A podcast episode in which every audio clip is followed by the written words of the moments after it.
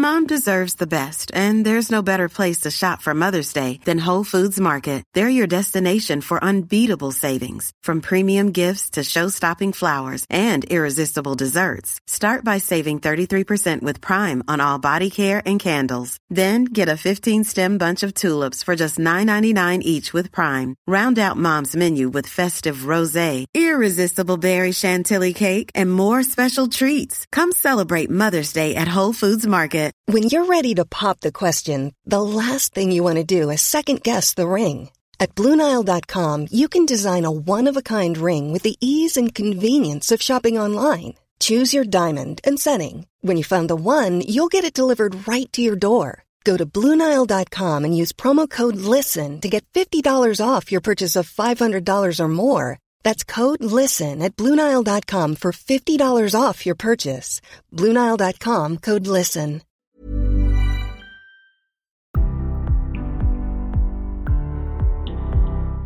This is CMO Moves, the podcast that showcases the human side of game changing leaders. Hear their incredible journeys, the moves that they've made, and most importantly, their personal stories of how they got to be the leaders of some of the world's most exciting brands.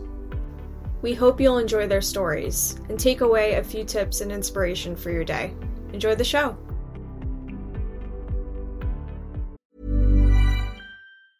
Even when we're on a budget, we still deserve nice things.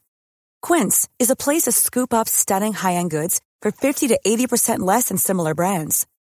They have buttery soft cashmere sweaters starting at $50, luxurious Italian leather bags, and so much more. Plus, Quince only works with factories that use safe, ethical, and responsible manufacturing. Get the high-end goods you'll love without the high price tag with Quince. Go to quince.com/style for free shipping and 365-day returns. Hiring for your small business? If you're not looking for professionals on LinkedIn, you're looking in the wrong place. That's like looking for your car keys in a fish tank. LinkedIn helps you hire professionals you can't find anywhere else, even those who aren't actively searching for a new job but might be open to the perfect role. In a given month, over 70% of LinkedIn users don't even visit other leading job sites. So start looking in the right place. With LinkedIn, you can hire professionals like a professional. Post your free job on linkedin.com slash people today. Hello, everyone. My name is Toby Daniels, and I am the Chief Innovation Officer at Adweek. Last week, I was fortunate to host CMO Moves with the incredible global CMO of OKCupid, Melissa Hobley. This week, we don't have a new episode of CMO Moves, but instead, I wanted to introduce you to the business of marketing, an Adweek podcast hosted by yours truly. The business of marketing is where you get to hear from C suite leaders on the role of marketing in driving business transformation. Last season, we spoke with leaders from across the industry, from brands such as Walmart, MasterCard, Square, Shake Shack, Ocean Spray, NBC Universal, Rolling Stone, and Unilever. Recently, we launched the second season of the podcast, and I'm excited to share an episode with you today featuring Kelly Campbell, the president of Hulu. In her role, Kelly manages Hulu's suite of on demand and live streaming businesses, as well as overseeing Disney's digital media and Movies Anywhere business. During the conversation, we dive deep into her career, which also included roles at Google Cloud and JP Morgan Chase. We also discussed navigating the role as president during the pandemic, how she has been onboarding new people into her teams, how the Hulu culture has evolved since she has taken on this new role, and the importance of having a clearly articulated values within the organization. Kelly is a truly incredible and inspirational C suite leader, and this conversation only scratches the surface of the insights and experience she has. If you want to hear from more leaders like Kelly, you can subscribe to the Business and Marketing on all major podcasting platforms, including Apple Podcasts, Anchor, Spotify, and Google Podcasts. Or you can click on the link in the episode notes.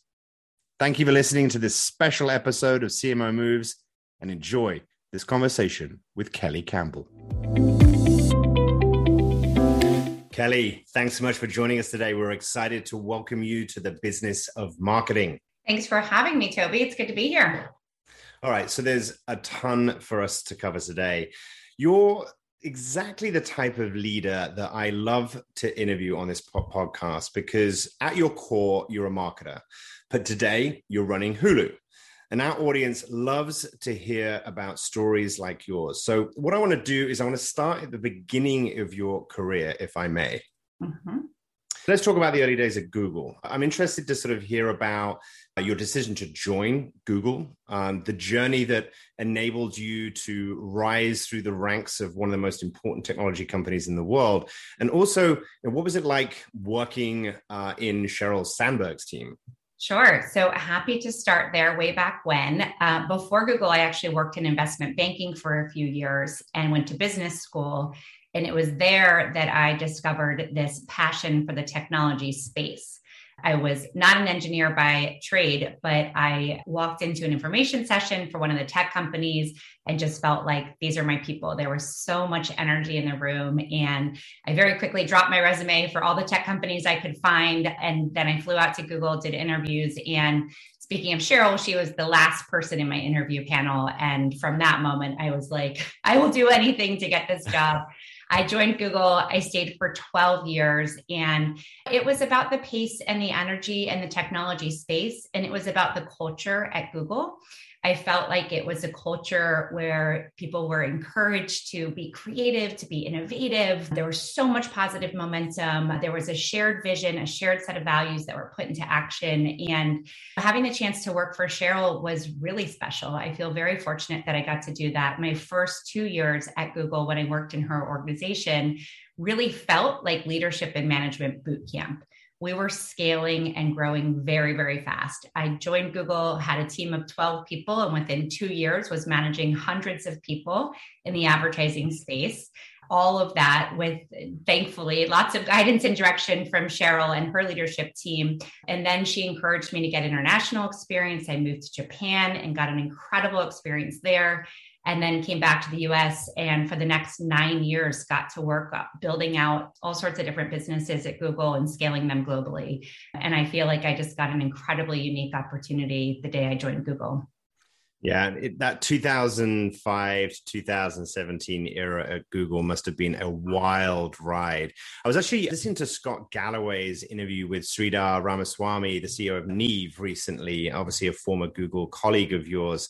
And he, he was describing what it was like to scale his team to over 10,000 employees. And he said it was the greatest lesson in humility. Can you talk a little bit about that experience from sort of your perspective? Perspective, what was it like for you to be building such big teams and particularly as quickly as you were? And, and what were some of the things that you learned during that time? It was really fun. It was very intense. I did not grow my teams to 10,000 like Sridhar, but I did have the opportunity to grow some teams and businesses very quickly and to become, you know, quite large.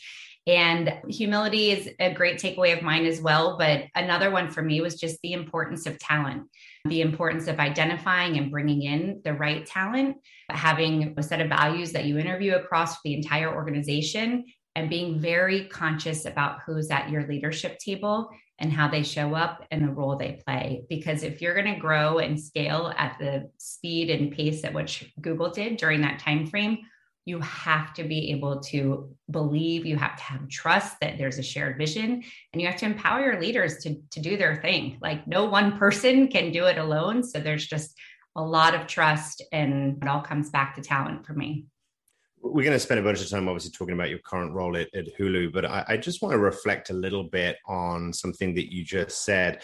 Recently, I hosted a, a, CMO symposium with about 20 global CMOs, and really the focus of the conversation was around talent, managing talent, building teams, and of course, this past year has been so extraordinary on so many different levels, but in particular in terms of how we hire and onboard new team members to our organizations.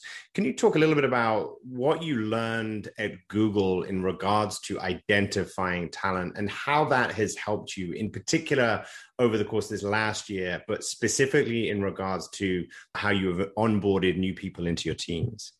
Sure. I mean, I think one of the most important things to remember when identifying talent starts with like before you actually meet the talent, deciding what your criteria are and having a shared understanding on that set of criteria across the folks that are on the interview committee. I kind of start there. I also think it's important, depending on the level of the role, to really map the space. There's only so much you can learn in an interview. You can learn a lot by just getting out there. And, you know, particularly in marketing, marketing is a very visible function, especially in certain parts of marketing. For example, in creative, roles. You know you can look and see what what are these people creating? What's the tone vision vibe of the work they're doing? And then when you go to have the conversation you're you're that much further along you know from having done that sort of pre-work. And then i think there's a there's a sort of gut instinct element to it too which i often hear uh, referred to as fit. But i do think that i would probably use values as a way to understand fit I think that's really important both ways. By the way, I think often people view interviews as a one way conversation. I believe very much that it's a two way conversation, and there needs to be room both for the individual to get to know the company and, of course, the company to get to know the individual. So, the move you made from running marketing for Google's cloud business to the CMO role at Hulu and the sort of leap, I suppose, that you made into the entertainment sector must have been like really exciting, but also potentially a little bit daunting. How, how did you navigate that situation? And do you have any advice for leaders who are looking to make sort of a similar transition or jump into entirely new and potentially unfamiliar sectors? I do. It's funny. In one of my early conversations, when after taking on the Hulu president role, I was talking with Stephen Gilula, who used to lead Searchlight with Nancy Utley. And I remember in our first conversation, we were getting to know each other. He was like, wow, they really just plucked you out of the middle of Silicon Valley and dropped you in the middle of Hollywood. I was like, it feels that way sometimes because I loved the technology industry and space. I lived right in the heart of it all. And then I moved down to LA and joined Hulu. And while I had a tremendous amount of personal interest in the entertainment space, I really didn't have any experience in the entertainment space. And so it's it's been fun. Like if you're going to have to learn something, learning entertainment from a business perspective is a pretty fun space and it was it's like when it all came full circle with me. I think when you graduate college, people are like pursue your passion, do something you love. And so it was neat to realize it actually does come around. Like you you don't have to go straight to the thing that's your passion and you love. You can build functional skills and then work towards a space and that that might be more personally interesting. And as far as advice for folks who are looking to make the jump into a new or unfamiliar sector, I always think about being really conscious of what you're bringing. But in my case, I was bringing experience, I was bringing functional experience, functional skills and capabilities. And I was really honest about what I wasn't bringing. I remember looking Mike Hopkins, who hired me at Hulu in the eye, and saying, like, just so you know, I have never launched a television show before. And he's like, I know. But I do think that might be too honest, which I might be at times. But I do think it's important to just be really straightforward, especially at a certain point in your career. Like, here's what I bring. And here's where I'm going to need to surround myself with folks who have that experience and expertise and be a learner and show up that way. Presumably, particularly when it comes to values, you oftentimes look for values in others that are essentially important to you. And, and you just obviously touched on honesty as being something that is important. I can also imagine that when you're interviewing people at Hulu, you're also giving them a little bit of a pass, or at least you're more open minded to the idea that they might not have sector specific experience, but functionally they bring so much to the organization. Have there been sort of situations or examples where you've brought people from outside of the entertainment sector into Hulu? Sure. There's a few examples. One sort of top of mind example would be bringing Scott Donaton in to lead the creative team at Hulu. And we were kind of looking for a unicorn. We were looking for someone to come in and scale the sort of creative operations side of it. We were looking for someone to come and build more of the creative function for our own brand and our own content. And we were looking for someone to build out a branded entertainment studio to work closely with our advertising partners. And Scott, prior to joining Hulu, was the chief content and creative officer over at Digitas. And he's a good example of someone who, you know, just asking around. I kept hearing about this guy, Scott Donaton. I started looking at his past work and started talking with him. And he's just brought such a great set of skills and experience and also a fresh perspective to the space that I think we really benefit from. And, and I'm a big believer in mixing functional skills and expertise with industry skills and expertise. One of my first mentors told me think about industry, function, and location. And like, what do you bring and what do you want? And where do those map? Because you got to bring something if you want to get something new. So I thought that was good advice. Let's spend some time talking about your role as CMO at Hulu. What were you ultimately responsible for? And talk about some of your proudest accomplishments. What were some of the major lessons that you learned during that time? So, in the CMO role, it grew a bit over time during my sort of time as CMO, but ultimately I was responsible for everything from the brand and creative side of things through to performance marketing and subscriber growth, including product marketing, consumer insights, our viewer experience team, everything from self serve help to online communities to actual viewer experience advocates interacting with our subscribers and consumers. So it's kind of a broad scope. I, I would refer to it often as sort of a, a modern CMO role. I was accountable for tangible business results and driving that subscriber revenue and subscriber count targets, both of which, you know, are obviously critical to Hulu's business. As far as accomplishments, I, I'd probably point to a few things. Certainly, we've talked about talent a bit, but certainly proud of the team that I built. One of Hulu's values is, you know, one team. And I think I built a team that each person brought something different to the table. And together it was pretty magical to see what we could do coming from different industries and coming with different experience. Our primary focus when I came in. And I think a large part of what sort of brought Hulu towards me was a focus on subscriber growth. And I had a lot of experience um, driving sub growth in my career. And that time period, we were just on a crazy growth trajectory. I think we were about 17 million subscribers when I joined, and we basically doubled that in that time frame. Our most recent subscriber numbers more than 41 million. So it was pretty exciting. I can't take all of the credit for that. A lot of things were in motion, and that was part of what got me so excited about Hulu. But to be able to come in to an organization that was so eager to grow and ready to invest, and then really take the helm and drive that growth, um, super proud of that. And then finally, just our brand. The Hulu brand has always, in my mind, had this like mojo to it, but it had gotten a little stale. And I think there was a chance to refresh it and make it more relevant with consumers, make it more relevant in culture. And that was a really fun part of the job. And, you know, with our Hulu Sellouts campaign, we kind of told the world that Hulu has live sports. That campaign was not only a lot of fun, but it also, it worked. We saw really great results from that campaign and we've continued to build upon it since then. When you look at the period where you were at Google and then the period that you've been at Hulu, the sort of 2017 to 21 time frame and you think about the sort of streaming industry i can imagine it's been i mean from my perspective at least it's been one of the most fascinating periods certainly in kind of the media and entertainment world. And we've been writing about this sector since the very early days of, of hulu. And obviously hulu was one of the first entrants into the sector. And it's been just incredible. I mean i've just watched in awe as hulu and netflix and prime and disney plus have sort of leapfrogged the traditional entertainment business. And, and not just through the introduction of new business models, but also in terms of this incredible onslaught of original programming, which is obviously now at a point where it completely dominates like the entire award season.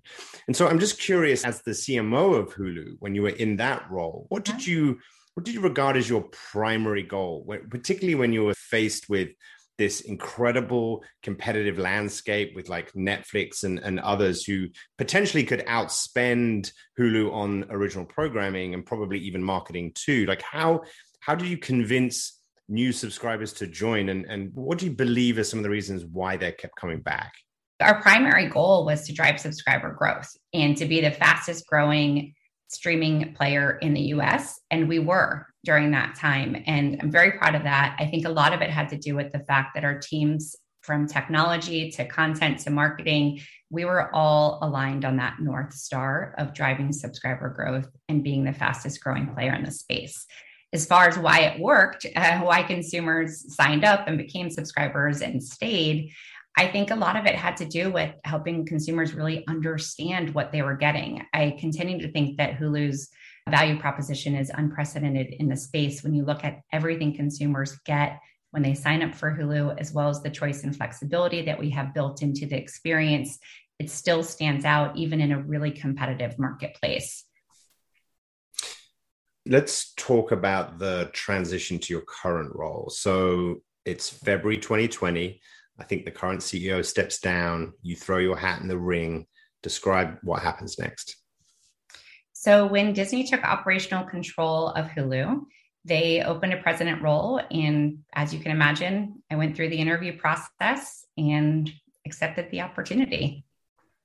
What motivated you? And you, did, did it give you pause? Did you have any hesitation? Was it something that you just felt like a natural transition for you in your career? Talk about that kind of that moment because for so many of our listeners who are either in C level leadership positions or aspiring to be in a C suite, mm-hmm. I think oftentimes what happens in that decision making process doesn't get talked about enough, at least in my opinion. So I'm just curious, what were you thinking about at that time? So, a number of things. First of all, I was very fortunate in that Randy Freer, who's the CEO who um, stepped down during that time frame, I had worked with him early on to work through a you know, career plan and talk about my future and let him know I was pretty eager to get to know the parts of the business that I didn't directly oversee outside of the CMO scope and so he really, you know, held me to it. He brought me in, kept me at the table for things that might not have had an obvious need for the CMO to be at the table.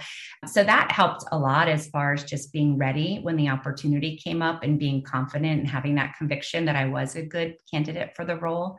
And then thinking about whether or not I wanted to take the role, it appealed to me for a few reasons. Of course, just on that same vein, the scope, having the opportunity to take on more and go beyond the scope that I had been in as the chief marketing officer really excited me getting to look directly after our technology and data and products and also to get closer to our content functions and take on you know content acquisition and partnerships so that was just appealing for for all of those reasons i also really love the Hulu team and brand and culture and business. That's just a true gut thing. And I wasn't ready to go.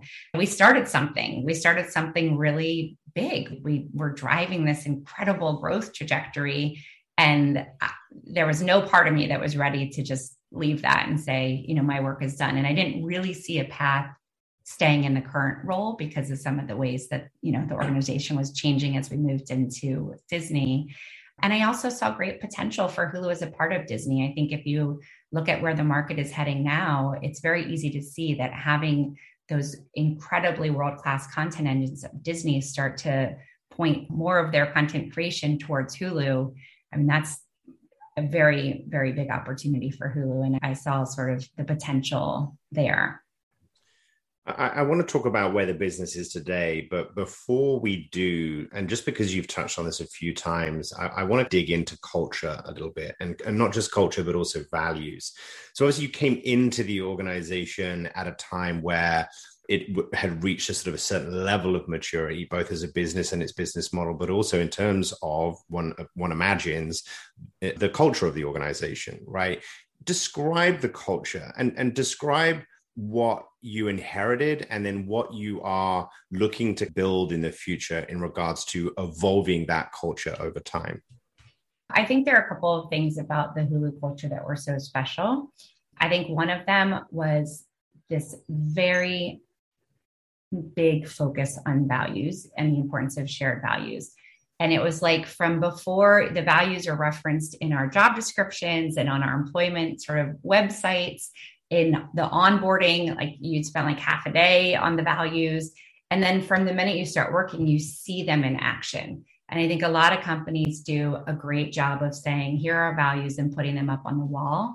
I think what Hulu uniquely did was not only like bring a lot of attention to them in the hiring and onboarding process, but just put them in action. Like you, still uh, folks that are sort of legacy Hulu, you don't have a day go by where you don't get like an email or sit in a meeting or see a presentation that has like hashtag start with the viewer, hashtag one team, hashtag embrace fun. Like they just become part of your day. So it's not like you have to sit there and memorize them or put them in your wall you're actually thinking as you're working through things like, okay, it, it, how does this line up to our core values, especially when people like people have very different perspectives. Dialogue and debate is a good thing. One team doesn't mean get to a consensus, however, you have to get there, compromise on everything right? But it's a reminder that like we're working towards the same shared vision and we're all part of the same team, even if we're coming at things for, from different perspectives. And so now, to your point on what now and how do we evolve the culture from here,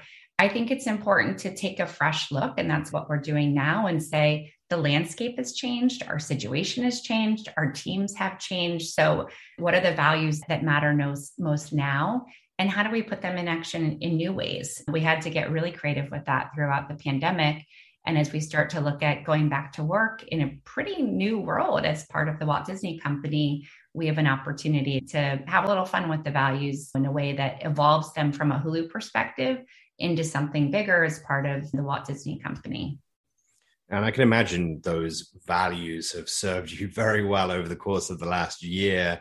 I've spoken to so many C suite leaders who have referenced the fact that part of what has got them through this past year enabled them to make huge adjustments to their businesses and business models and obviously to the ways in which we are working has been supported hugely by the fact that they had just such a strong foundation in regards to their core values. So it, it's interesting to kind of hear you sort of support that. Let's talk about the business. What do you see as some of the major challenges and opportunities that you're thinking about and looking at, particularly in the context of the streaming industry today? Well, clearly the streaming industry is on fire. So I think the opportunity is endless. And that excites me so very much. We see the consumer behavior every day in our data changing. And it's fascinating to look at that and pull out the insights and see where they're going.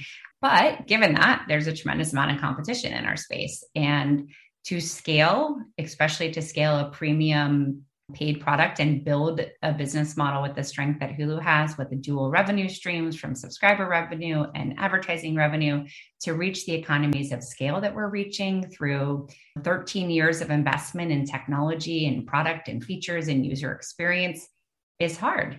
And while I see competition as a definite challenge, I also feel like Hulu's really well positioned. I'm I look at us and I see, okay, we're one of the, the top three must have streaming products in the US, top three or four, if, if you think about Hulu and Disney Plus as, as, you know, a bundle offer or as two separate products. But, and we see that we see, we see subscribers continue to sign up.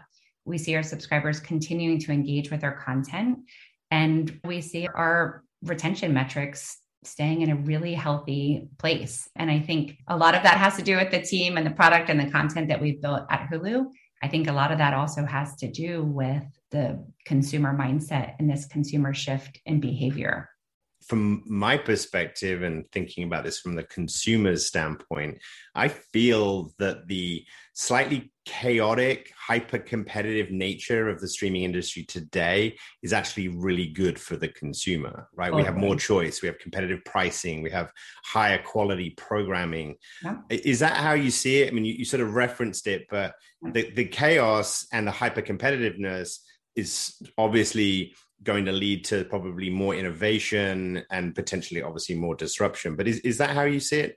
Absolutely. I think consumers sign up for streaming services for three or four reasons. They sign up for content, they sign up for the experience, they sign up for value. There's a clear value exchange there between the provider and the consumer. And they sign up for a connection increasingly, I think, with the brand and with the type of content that you're bringing to the consumer. And from Hulu's perspective, we lead in those spaces. And so to provide the consumer with the type of flexibility that we do, where you can pause at any time, you can move between products, you can upgrade to the live product to catch whatever live sports you're interested in, and then go back down to paying for SVOD only. We try and make it as easy as possible for the consumer, which I think is a really positive development that's coming out of the competition in the space. And, and again, I think that's going to be hard for our newer challengers to replicate, but we'll see. Let's talk about business models a little bit. We spend, from Adweek's perspective, obviously, we write about this, you know, extensively, and it's an ongoing and, and to a certain extent, complicated discussion and debate around the business models related to or connected to the streaming industry. And, and obviously, Hulu is a little bit different from some of the other streaming platforms because you obviously have both a subscription and also ad supported business model. And I, I want to hear from you, and, and I'm, I'm hoping you're going to give me like a really sort of honest and straightforward answer uh, here, Kelly. But uh, I want to I want to know from your point of view, how you navigate this tension between paid subscriptions and the ad supported model. Like, what are your consumers really telling you in regards to this business model? And, and what do you see as the benefit to the users of Hulu in regards to continuing to support this kind of dual business model?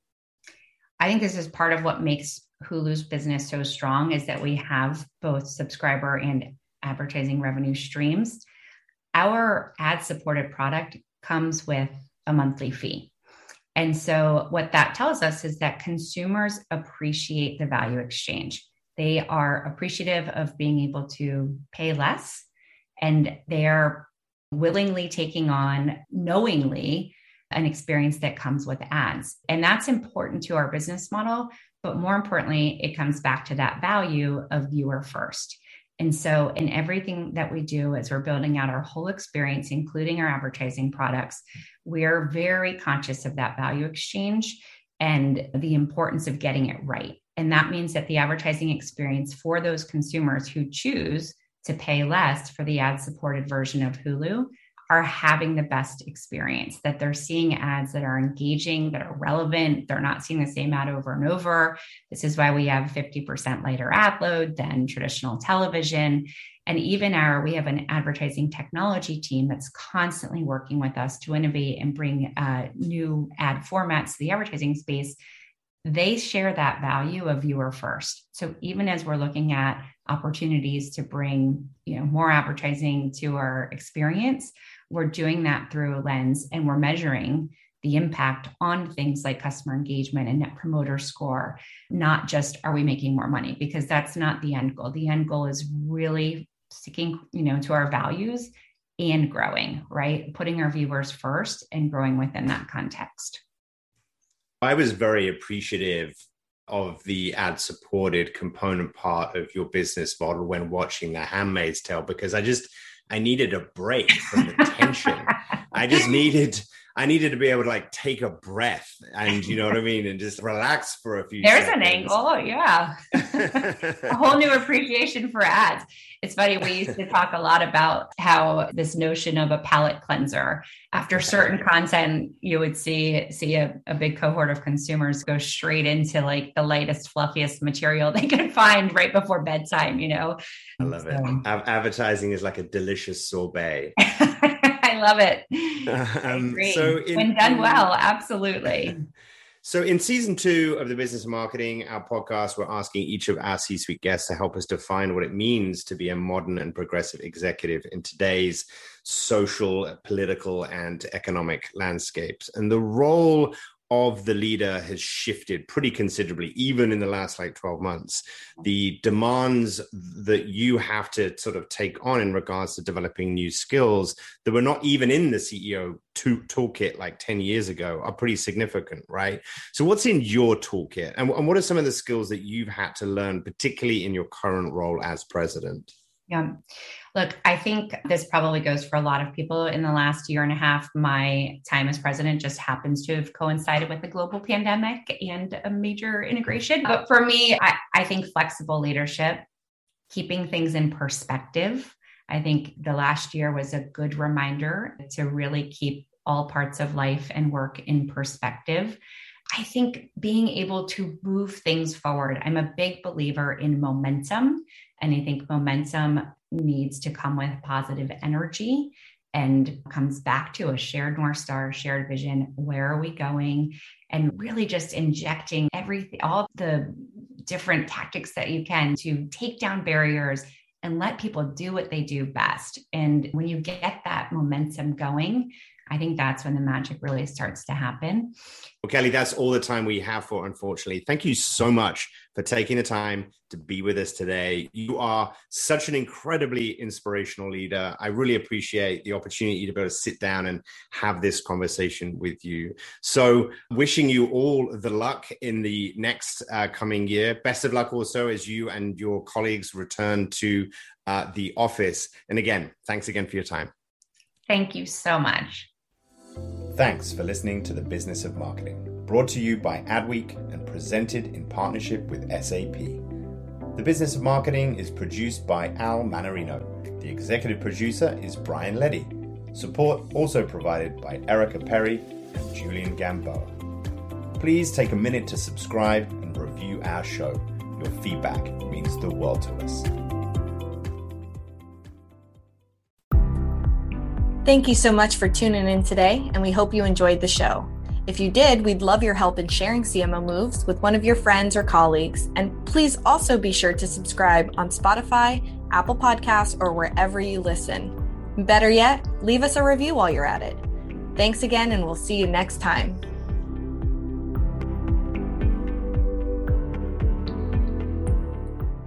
Hey there, podcast fam. Are you ready to break free from the social media rut? Hold on to your hatch because we've got just the thing for you. Meet Viral Growth, your one stop shop for leveling up your online presence.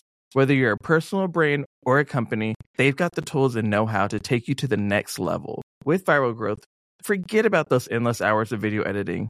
They handle everything from brainstorming to polishing your content so you can just focus on being awesome. And guess what? We're hooking you up with a sweet deal. Use code ADWEEK for 10% off when you sign up. Ready to take your social media game to the next level? Head on over to viralgrowth.io and let's turn those digital dreams into a reality.